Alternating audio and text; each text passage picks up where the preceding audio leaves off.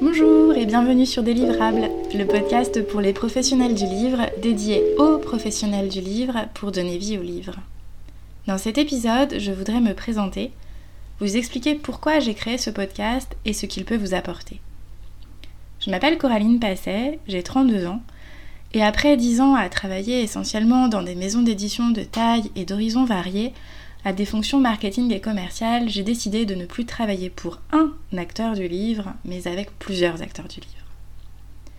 2020 m'a fait réaliser que le secteur du livre a des ressources que je ne soupçonnais pas et que la coopération des acteurs du livre pouvait profiter à tous à condition d'en prendre le temps. Concentration, course à la nouveauté, surproduction ne sont pas des fatalités. La question du temps dans l'industrie du livre est essentielle. Je suis partie d'un constat. Le monde du livre, avec tous les acteurs qui constituent l'industrie du livre, que ce soit l'auteur, l'éditeur, le diffuseur, le distributeur, le libraire, le lecteur ou encore tous les intermédiaires qui travaillent pour eux plus ou moins dans l'ombre, plus ou moins intégrés à ces structures-là, sont pris dans deux temporalités différentes.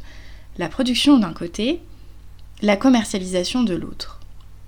En fait, donner vie au livre, c'est faire en sorte qu'une idée se transforme en concept pour aboutir à un contenu qui sera commercialisé.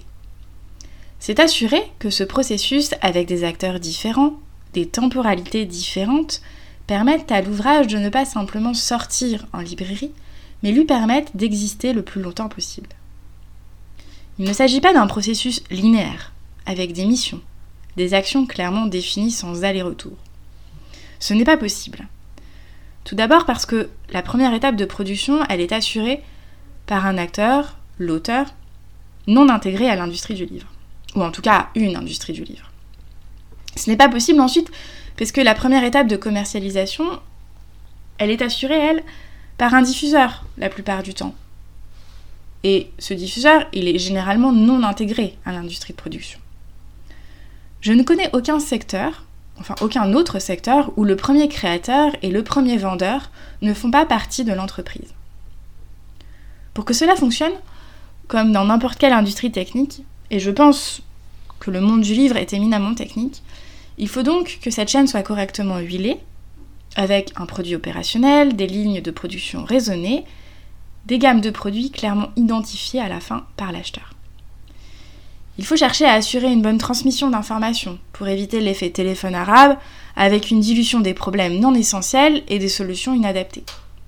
Avec des le podcast dédié aux professionnels du livre, je vous partage mes réflexions pour donner vie au livre.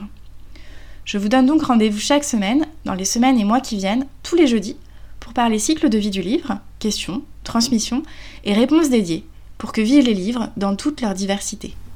Lire, écouter, parler et échanger. Je vous parlerai de situations concrètes et des livrables que j'ai dû assurer.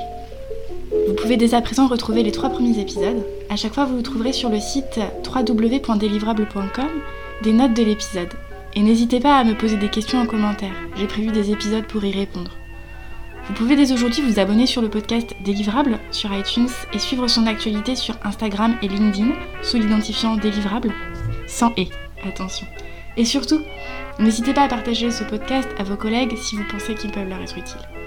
À bientôt